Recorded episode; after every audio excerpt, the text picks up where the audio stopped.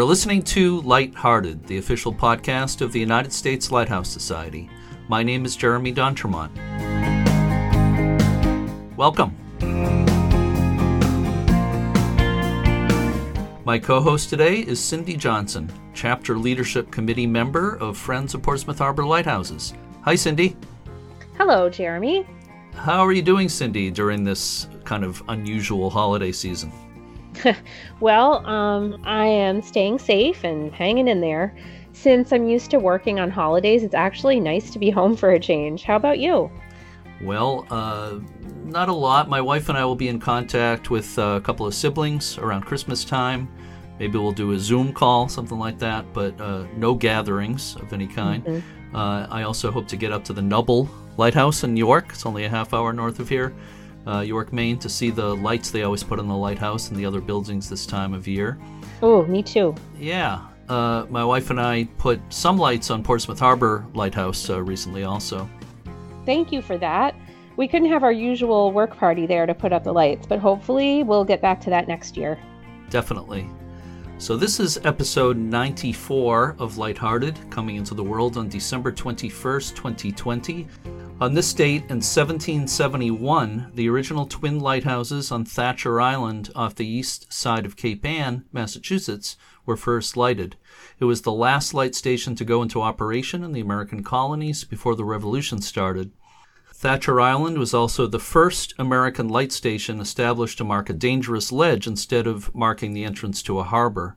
A pair of 124 foot granite towers replaced the original 45 foot towers in 1861 with first order Fresnel lenses.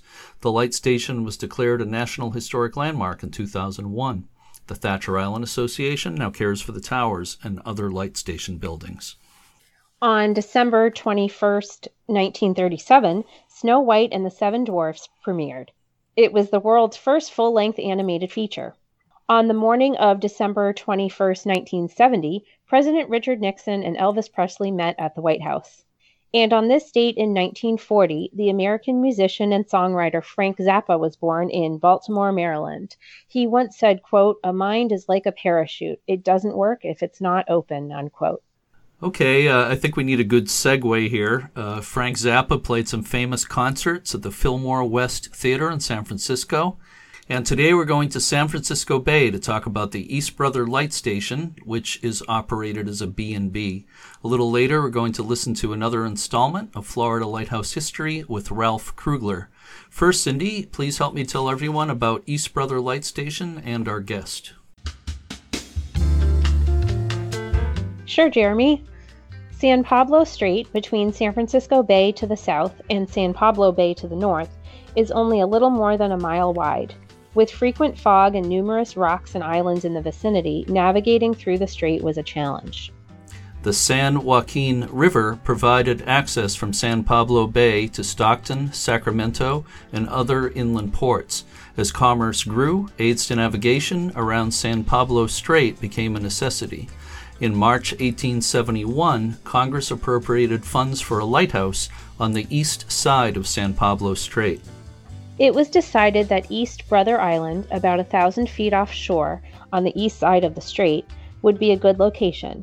A San Francisco contractor began building the lighthouse in early 1873. The style chosen was the handsome stick style design developed by architect Paul Pelz and used for several other West Coast lighthouses around the same time. A square wooden tower was attached to a six room keeper's dwelling. On March 1, 1874, a fourth order lens was put into operation for the first time. The station was assigned a principal keeper and two assistants. John Stenmark, a native of Sweden, served two decades as principal keeper beginning in 1894. He and his wife Bretta had two daughters when they arrived, and two more daughters were born in their years on the island. The Stenmarks maintained a vegetable garden and raised chickens, rabbits, goats, and pigs on the island. Their children were taught by a teacher on the island at first, but were later rowed across to Richmond for school. Near 3 a.m. on March 4, 1940, Keeper Willard Miller was filling a container with gasoline from a drum in the boathouse to be used in a generator. Miller inadvertently knocked over a kerosene lamp and fire quickly spread across the floor. The fire was soon out of control, causing several drums of gasoline to explode. As the keepers battled the flames, a Coast Guard boat raced to the scene from San Francisco. It took two hours to put out the flames, and the boathouse, four boats, the wharf, and a tramway were a complete loss. The light station was automated and destaffed in the summer of 1969. The building deteriorated for a decade until the Coast Guard granted a license for restoration to a new nonprofit organization, East Brother Light Station Incorporated. The lighthouse was lovingly restored with the help of much volunteer labor, and by late 1980, the doors were opened for overnight guests. There are five guest rooms at the station, four in the former keeper's dwelling, and one in the fog signal building. This year, the COVID 19 pandemic forced the bed and breakfast operation to close down at the end of June. The resident caretakers left, and a longtime board member, Desiree Hevereau, moved in as the resident keeper. Desiree has worked as a dental assistant and as a personal assistant, and as a volunteer for an emergency service department. She's also a former board member of the Richmond Museum Association. I recently had the chance to speak with Desiree Hevereau. Let's listen to that conversation now.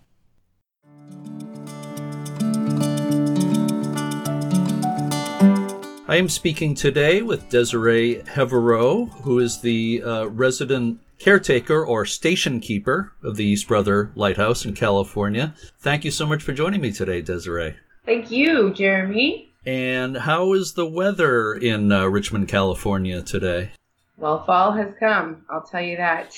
Last night we had gale force winds up to 30 miles an hour. Uh, my little weather monitoring station said, hold on to your hat. wow. There's eucalyptus bark all over the island, which I will be cleaning. Oh after. boy, sounds like fun. that must be an interesting place to be in, in rough weather, to be uh, on the island there. It's it's been so interesting because I, you know I expected our gorgeous usual California sun all summer, but we had all the fires. Right. And you know we're right smack in the middle of you know all the directions of wind, so we were like smothered by the smoke. Oh wow. Yeah. Wow. Were there days when you couldn't even go outside because of that? Could not. Couldn't have the windows open. I had to have an air purifier going at all times. Wow. It was pretty bad. Wow. But that's uh, over with, I hope. You still getting some smoke lately? Um, not right now, luckily. Yeah. Well, let's hope. Uh, obviously, we all hope for the, the best with all that. It's been been a pretty terrible situation, so I'm glad it's you're getting a reprieve from that currently. So let's talk a little bit about your involvement before we talk about the the island and the light station and, and those types of things. You are a volunteer and board member for East Brother Light Station. You have been for a number of years. I'm not sure how long you have been, but I think it's at least seven or eight years, something like that, right? And Correct. maybe you could tell us a little bit about how you got involved. It's the strangest thing. I was driving home from San Rafael with my daughter. As you know, we're right off. You can see us from the Richmond San Rafael Bridge. And I saw this Victorian floating on an island. And I, I can't quite describe the feeling, but it, it was there. It took maybe about eight years after that for me to really fully get involved. I started as a wickie that's what we call our volunteers. It's kind of a throwback to the days of, you know, lighting the wick. Wickies come out the second Saturday of every month, rain or shine, to help keep the old girl in good shape. And I did that for about three or four years. And the board was looking for someone to help with marketing and that sort of thing, social media. So I said, well, you know, I'll, I'll take that on too, but I'd like to have a little bit more say so and I'd like to join the board. The board enthusiastically welcomed me, and it has been that way ever since. So, Desiree, what do you think is, is special about East Brother Island and the lighthouse? Uh, that might be hard to answer in, in a few words, but uh, what would you say to that? There is no place like it. First, that makes it unique, which makes it special. There's, I don't know how to explain this without sounding kind of kooky, but there's a snow globe quality to it, I like to say. We are not that far from the mainland, but when you're here, it feels like you're a million miles away from everything. It feels like you're consumed by its magic and its glow. It's uh, truly a very special place. I don't think that somebody could be unhappy here. oh, I having been there five years ago, I I, I think that's a perfect description. Uh, that's beautifully said what you just said, and the snow globe quality. I love that. Have there been any East Brother Island snow globes manufactured? If not, there should be. there there most certainly should be, but instead of little snowflakes flying around, it should be miniature seagulls. Yeah, there you go. Little plastic seagulls. So I know things are, are very different right now, have been very different this season because of the pandemic, obviously. Things are different for all of us. But let's put that aside for the moment. Can you describe what the experience is like for people who come to stay overnight at the light station? And part two of the, the uh, that question is, could you describe the accommodations?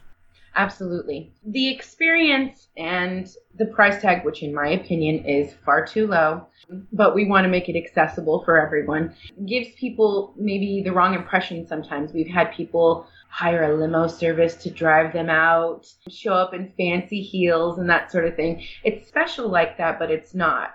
Um, when you come, you know, come in clothes that are going to be comfortable. You've got to climb a ladder. You might get wet um, that sort of thing. It's all a part of the experience. The microclimates and the winds could vary, the animals can vary, so your experience truly is one of a kind. When you arrive by boat, you know, we provide the transportation for. When you arrive to the island by boat, you are greeted with champagne and appetizers. Um, you're given a quick tour of the main house, the light tower, um, get settled into your room, and then it's dinner time where we offer a four course gourmet meal, and uh, dessert is included in that, of course, too. Um, you're free to walk around the island. We've got a horseshoe pit, we've got a game room, a parlor, that sort of thing. Um, in the morning, there's the full breakfast and the demonstration of the fog signal building with our historic machinery that still works. You know, things that were built to last. And then you you know you come back come back to the mainland begrudgingly. And the accommodations are uh, in the main Victorian. We have four rooms: the Marin room, the San Francisco room, West Brother room, and the Two Sisters room. And then in the Fog Signal building, we have Walter's quarters, which is a little bit more private, a little rustic, However, we have taken the opportunity um, during this free time that we have to do some renovations. Walter's quarters has been completely renovated. So that'll be a nice treat for the guests when they're able to come back. Well, as I mentioned earlier, I was there in 2015. I didn't stay overnight, but I got a night, really nice tour of the place from the uh, innkeepers who were there at that time and uh, it's it's just it's so beautiful. I hope maybe someday I can stay overnight there. You just referenced the food, the gourmet meals, and the full breakfast and everything. Uh, could you get a little little more specific about what kind of food people get when they stay there, and maybe you could say something about what some, what some of your favorites are. Certainly. Uh, so it definitely depends on who the keepers are, what kind of foods that they make, and how ambitious they are with our garden we've had some keepers that are extremely ambitious. So you get like straight farm to table ingredients. But we do make it a point to let the keepers know that they've got to be shopping local, organic, that sort of thing. So you'll typically start off with like a soup, a salad, you know, your entree and your dessert. Those are the the four courses and those can can range. We had a set of keepers recently where um, Cabby, the California Bed and Breakfast um, Inn, shared their a salad recipe that they have. It's a like a it was a goat cheese salad with you know wild radishes. It was exceptionally visually stunning, very easy to make, and quite delicious. Wow. Sounds good to me. So I'm sure we could talk about food for a while, but uh, when we move on, I, I understand there's still an automatic modern electronic fog signal, right, in operation there? Correct. Yeah. The thought occurs to me, and I'm sure it occurs to a lot of people. They probably ask you about it when they're going to stay there if they know about the fog signal. Does that ever interfere with the overnight stays? It depends. Some people don't mind. There is a soundtrack that is playing 24 7 here of waves and boats and right. wildlife. And so that just sort of adds to it as far as I'm concerned. Yeah. But there are occasionally people who will be kept up a little. Uh, we've got earplugs for them, and it's not all year. It's October through March that that signal is going. Okay. In fact, the Coast Guard is coming out Wednesday to turn that on. Oh boy. Yeah. Well, I'll bet a lot of people actually like the fog signal, like you said, that it kind of adds to the uh, the overall ambience of the place. That's not such a bad thing at all. Now, what did happen this year with the pandemic? Has the lighthouse been open for stays this past summer? We were open up until the day of quarantine, um, March 16th, I believe. And we kept optimistic month after month, thinking this was going to go away, um, not canceling reservations ahead of time, um, just doing it by the month because we really were hopeful, as everyone has been, that this would be over soon. But in July, well, about June, we had to really accept facts and we have closed out for the rest of this year. That's too bad. Hopefully, things will be sort of, at least sort of, back to normal by by next year. We're all hoping for that by next summer, anyway. So, as I mentioned a couple of times, I visited the island in 2015. I loved the experience, but I, I I told you this I think when we went back and forth by email earlier. I was a little surprised by the uh, the drive there. I had good directions and I followed the directions, but I was surprised by the length of the road that goes out there to the Point uh, San Pablo uh, Yacht Harbor.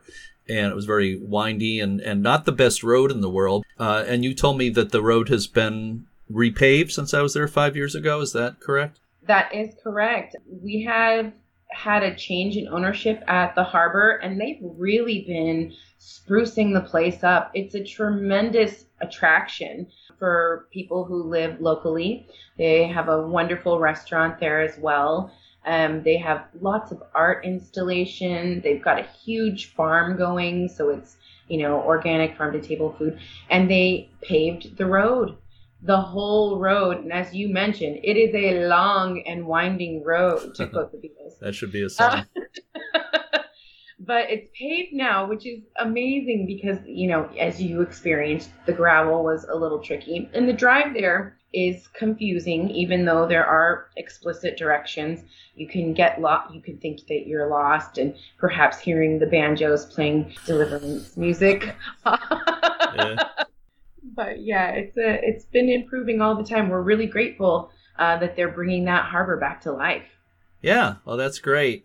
And when I was there, I waited in the uh, the restaurant bar there for the boat ride I was scheduled to take, and uh, it was an interesting place, kind of colorful at that time.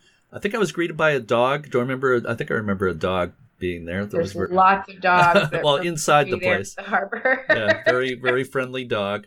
I also understand that that location was used in the John Wayne movie Blood Alley. Uh, maybe you could say something about that. But before you do, there are also a lot of houseboats in the water near there. I don't know if that's changed, but well, let me let's let's talk about one thing at a time here. Would you like to comment on the uh, the the movie that was made there, Blood Alley? Is that something that that uh, people ask about?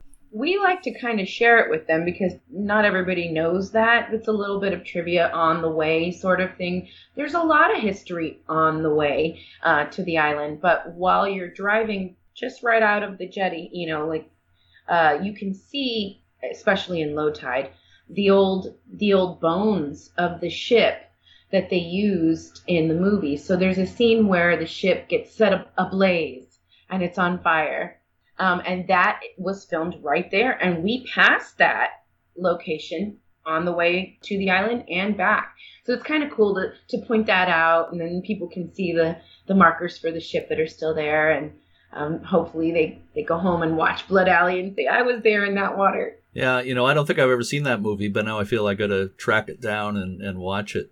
So, as I mentioned, there were a lot of houseboats in the, the harbor at that time. Is that still the case today? It is still the case. A lot of the residents just kind of remained, even though there was a switch in ownership. And then we've gotten a couple of new colorful extra um, boats, houseboats, people that just add to the you know, the experience. Yeah, it was pretty unique. I don't think I've ever seen another place that looked quite like it. And uh, I was looking at the website that made it look like the restaurant and bar has been. You said it has new ownership. Has it been renovated since I was there five years ago?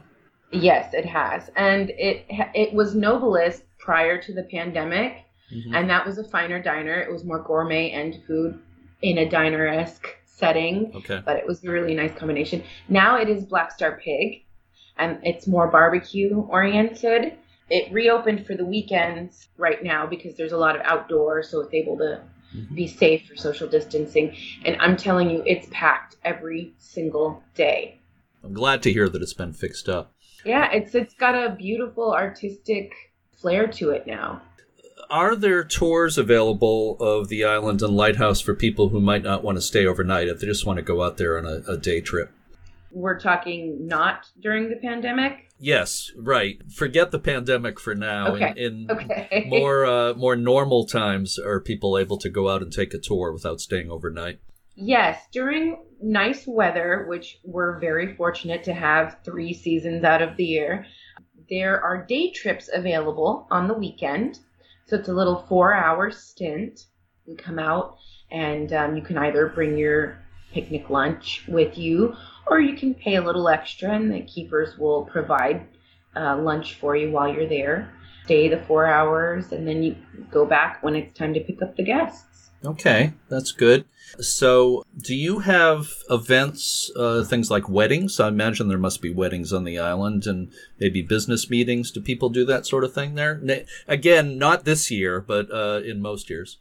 Uh, yes, we do actually. Uh, it depends again on the keepers uh, mm-hmm. because they they get to decide how much of an extra workload they want, and they really are working from sun up till sunrise every day um, maintaining things and running the bed and breakfast. But we have had weddings and we have had business meetings. In fact, I had a business retreat for my company out here on the island a couple of years ago, and everyone was just in love, of course.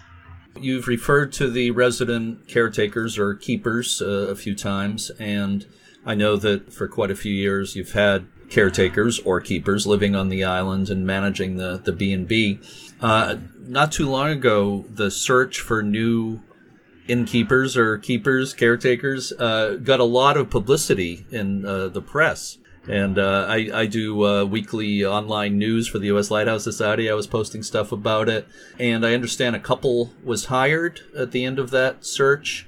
And maybe you could say a little bit about the that search for caretakers and I guess the the couple that was there left early this year because of the situation. So typically, our keepers average about two two and a half years. Sometimes longer, sometimes less, but that's about the average. I've gone through maybe six sets of keepers as a board member, uh, so six sets of interviews. And once we've weeded out all the applicants because the the qualifications are very strict. Um, once we've weeded those out, typically we've got about six to eight qualified candidates that we can really interview in earnest. However, as you mentioned, the search for the keepers went viral.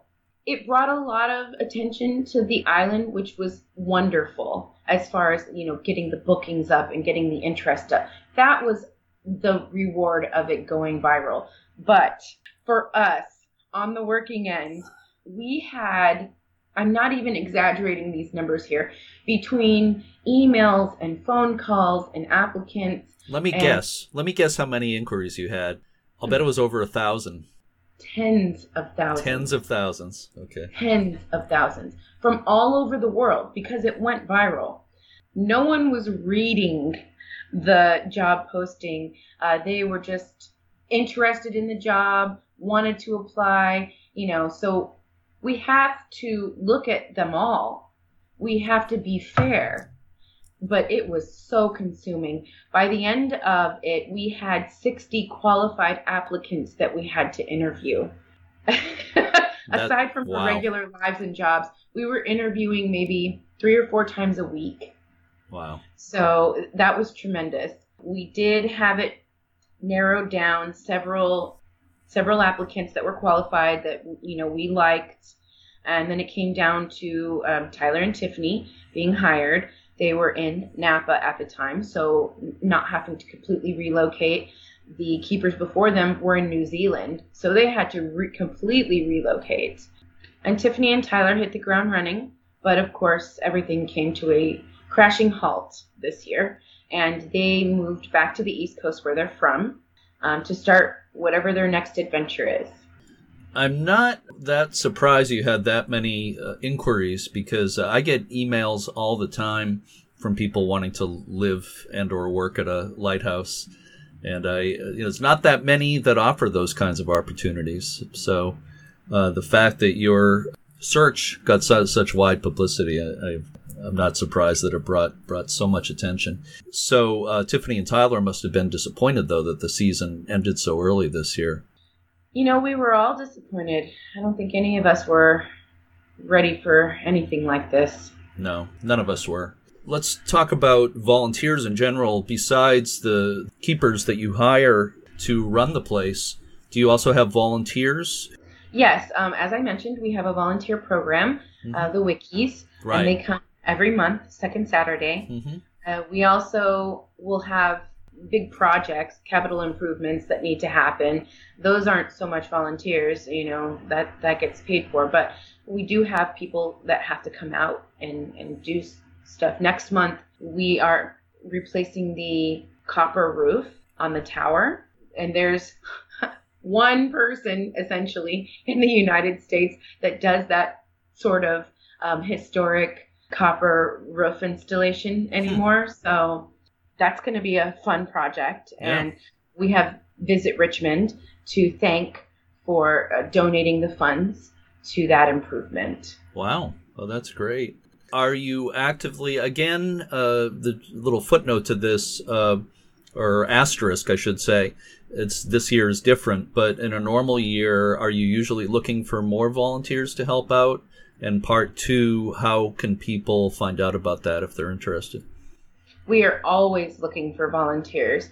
We've got our, you know, our main steadies who have been consistent year after year, but we need new blood in there sometimes, and not everyone can give up an entire Saturday to work. And so we're always looking for volunteers. We have jobs for all skill levels, and we have on our website www.ebls.org if you're interested in signing up to become a volunteer. What that does is it places you on a list. You receive the Evite every month. You come that month if you can. You don't if you can't. There will be wickie days every month, no matter what. So I'm on your email list. Uh, being in uh, Portsmouth, New Hampshire, I can't exactly volunteer for you very easily. I would love to, but uh, it's fun keeping up on the news, what's going on there. So I enjoy being on the list. I have one more question for you for bonus points. So get your thinking cap on. Okay. What is your personal favorite thing about your work with East Brother Light Station? Before the pandemic, it was the opportunity to put my love into this building, this island, reaching masses even via social media, informing people and bringing other people to the island so that they could experience the magic. But since I've been living here, I have I'm going to get all emotional. I'm sorry. That's okay. It's understandable. I've found that it gives me an incredible, overwhelming sense of gratitude and appreciation that I am here. I have this opportunity. You know, we opened the bed and breakfast in 1980 and it's always been sort of a, a place where you're you're going to work if you're going to live here you know you're going to be the keeper you got the guests to take care of i'm the first person in decades to to just be here keeping it taking care of it watching it living here enjoying it talking to the seagulls and the and the you know the birds and the I'm so grateful. I every day. That's my favorite thing right now. Yeah, I completely understand and uh, your love for it is just so so obvious. Are you there by yourself much or most of the time right now? Most of the time I'm here alone, but we do have a captain, um, Captain Jared Ward. Uh, he comes to do all the the guy stuff, all the mm-hmm. machinery mm-hmm. stuff, and I, I get on swimmingly with him. So that's been wonderful too. It's quite a unique experience for the both of us. Desiree Hevereau, I, I want to thank you so much. It's been a pleasure meeting you via Skype today. And I, as I said uh, a couple of times today, it's I had such a good time when I visited there five years ago, and I really do hope to get back. And I hope I can stay overnight the next time. Maybe I can be with my wife the next time I, I get out there. Uh, it's just it is a special place. This snow globe of a lighthouse. it's very special, and uh, it was uh, truly a pleasure, as I said and I wish you all the luck in the world as far as, uh, well, I wish all of us luck with the pandemic, and I hope things get back to normal not too distant future for you. But in the meantime, keep enjoying the place. And thank you so much, Desiree. I expect to see you out here. You'd better come out here and enjoy yourself. And yeah, I mean, unselfishly, I do hope the pandemic's over soon, but selfishly, maybe not so soon. well, you are a lighthouse keeper in a, in a true sense, in many ways, a 21st century lighthouse keeper. Thank you again, Desiree. Thanks, Jeremy.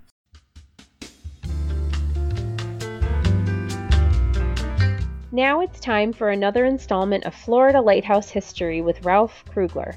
Ralph is the historian for the Hillsboro Lighthouse Preservation Society and also a volunteer for the U.S. Lighthouse Society. Today's subject is the interesting life of Alfred Alexander Berghell, the first keeper of Hillsboro Inlet Lighthouse. Here's Ralph. Hi again, everybody.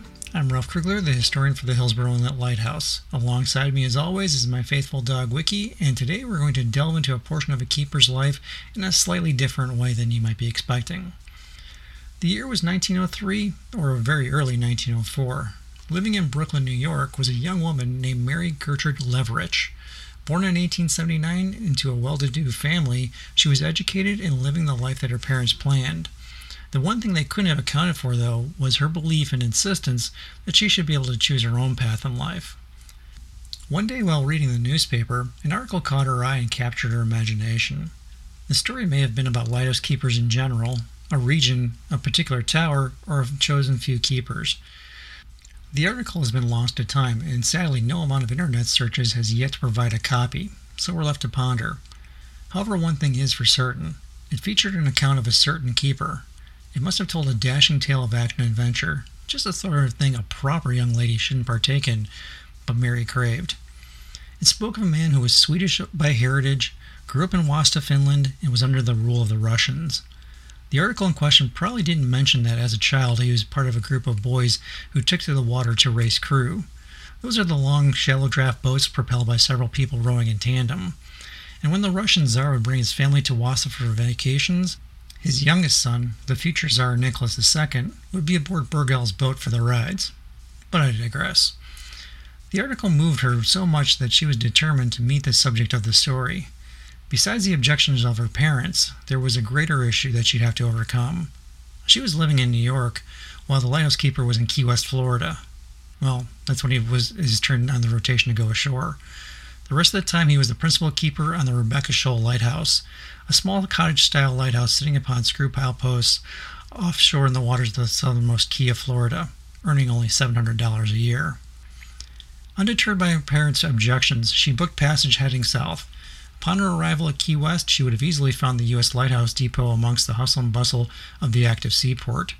There she would have been able to contact the object of her fascination. She may have had to wait a couple of weeks, though, for his rotation to come up, but then it finally happened. She was face to face with Alfred Alexander Berghell. A romance ignited, and soon they were on their way to New York. Berghell, being a man of honor, felt it was his duty to meet her parents and ask for her hand in marriage. We're not exactly sure what happened, but according to their grandson Bob Berghell, the family was, well, let's say, none too pleased with the thought of their daughter marrying this guy who's only earning $700 a year. But Mary was headstrong, and on May 27, 1904, in Kings, New York, the pair were married. They returned to Key West and purchased a home for the blushing bride. Berghell continued his work in the lighthouse service and in 1905 was transferred to the American Shoal Lighthouse, increasing his pay to $820 a year. Like Rebecca Shoal, it's an offshore light in the Florida Keys, leaving Mary to continue living in their home in Key West. The pair was a founding member of the Christian Science Church in Key West, which still exists today, which gave her a social outlet. Life for Berghell at the American Shoal Lighthouse was routine until August 6, 1905, when a mosquito bite infected him with dengue fever. The station boat was in Key West, and despite flying a distress flag, no schooner would stop. For 15 long, miserable days, he suffered in the metal sweat box. The oppressive tropical heat and humidity, broken only by occasional ocean breezes, didn't help break his fever, so the suffering continued until finally getting a ride to Key West and a nice long hospital stay. Berghell wanted to live with his wife and young son Alfred Jr., so when it was reported that a new land-based lighthouse was being built on the Hillsboro Inlet, he applied for and was awarded transfer as a principal keeper there. Being a land-based tower, he would also take a $20 reduction in annual pay. Life was hard at first. The station was plagued with horsefly infestations until window screening material was finally delivered several months later. The couple had two more children while at the lighthouse Mary Esther, born in 1907, and Axel Cuthbert in 1908. But either due to distance or resentment, Mary's parents did not venture down to meet their grandchildren. Instead, they kept in touch via infrequent letters. Fortunately, one of them still exists, which was provided by Berghell's granddaughter, Lauren Essex, who still lives in Florida today. The text reveals that some correspondence had previously occurred, and perhaps tensions in the family were finally resolving. It read, My dear mother, the hibiscus which flowers the most is about three feet high. It often has half a dozen blossoms at a time. What does James say of Francis and George and of their mother, or has he not seen them? I think little Lesta must be a very attractive child. You like the little photograph? I will tell you more of Alfred's people. Some of this you may already know, much of I did not know myself until recently. Alfred's father was one of the wealthiest men in Finland. He also held one of the highest official positions held by a Finlander. No one was superior to him in office excepting the Governor General, a Russian appointed by the Tsar. He was what might be called a lieutenant governor of the northern half of Finland. His first wife was of the nobility. All of her children were grown before Alfred was born. Alfred speaks well of them. Alfred's mother was about 18 when she married. Her husband was about 45. Alfred says that she and her sister were famous for their beauty. Her father was a wealthy minister of the Lutheran Church, the established church, and almost all of the men in their family had been ministers for hundreds of years. Two and perhaps more of Alfred's uncles are ministers. The clergy of the established church are of the same social standing as the nobility and have large estates. He said his grandfather used to keep nine servants and other things were in proportion. Until Alfred was a little boy, his parents had three homes a large white stone house in the city, a villa in the islands, and a country estate. His mother had 14 servants. When he was a child, his father was financially ruined and before long died. Then his mother did most nobly in supporting the large family. Hannah, the eldest, was married. Henry was sent to relatives in St. Petersburg and grew up among the nobility at the capital with relatives. They called him the Little Prince. Hilma stayed at home, helped her mother, and never married. Hugo graduated from university and was offered a chair in advanced mathematics, preferred not to teach and was given the position of state geologist for Finland. Ada, the youngest, married, had only one child, who died at birth. Alfred had for godfathers two intimate friends of his father's, one worth 30 millions, the other a count. I think both are dead. A picture of the son of the count was in the Review of Reviews, also a number of other Finlanders, all of whom Alfred knew, some of which he had gone to kindergarten with.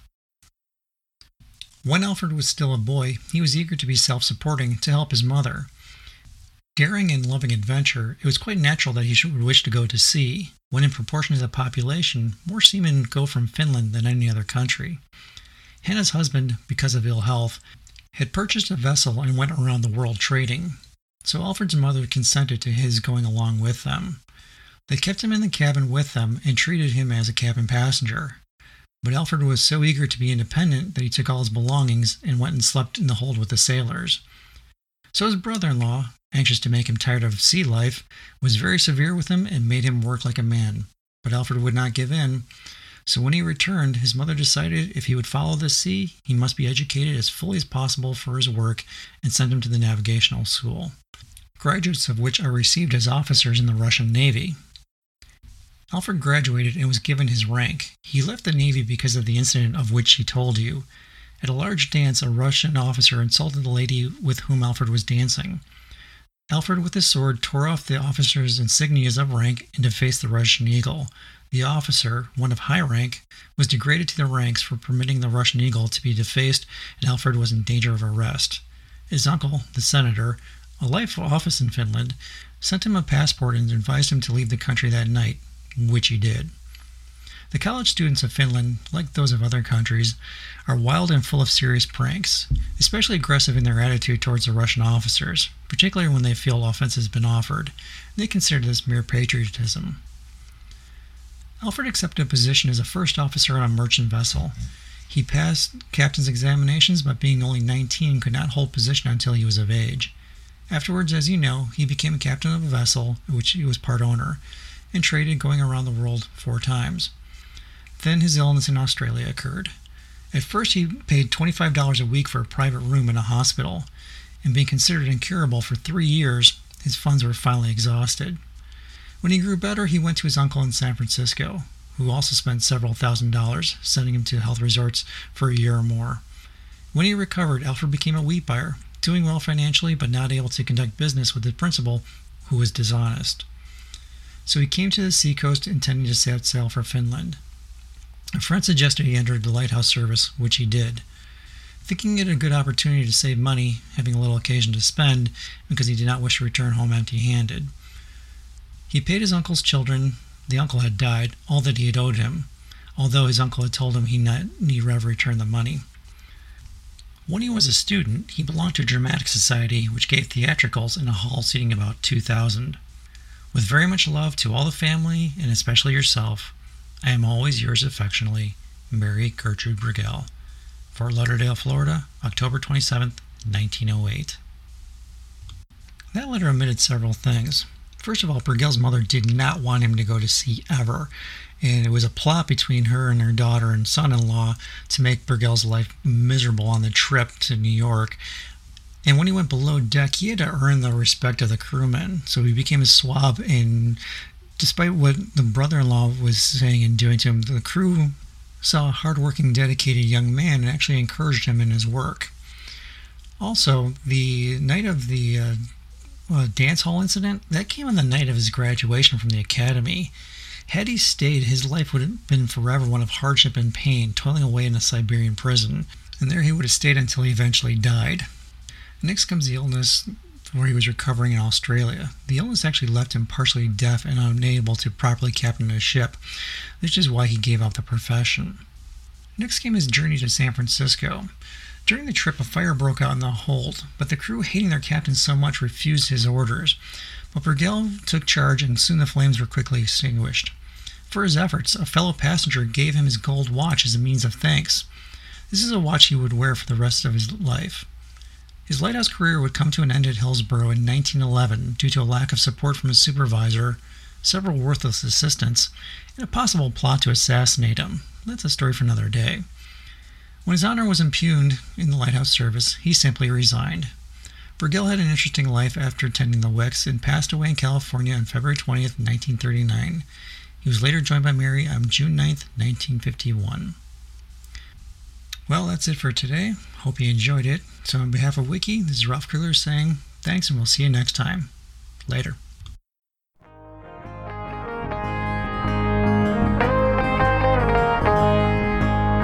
Thanks to today's guests, Desiree Heverow and Ralph Krugler. And thanks to everyone all over the world who helps the U.S. Lighthouse Society in its mission to preserve our lighthouses and to educate people about them. To learn more about the Society, go to uslhs.org. And if you enjoy this podcast, please remember that it's made possible by donations to the U.S. Lighthouse Society. Ron Daigle once wrote, quote, If you cannot change the course of the storm, be the lighthouse, unquote. Thank you to everyone everywhere who works in any way to save lighthouses or to educate people about them. We're all on the same team. If you listen to us on Apple Podcasts, please rate and review us. As always, thank you very much for listening and keep a good light. Shine, let it shine, let it shine. All in my heart, I'm gonna let it shine.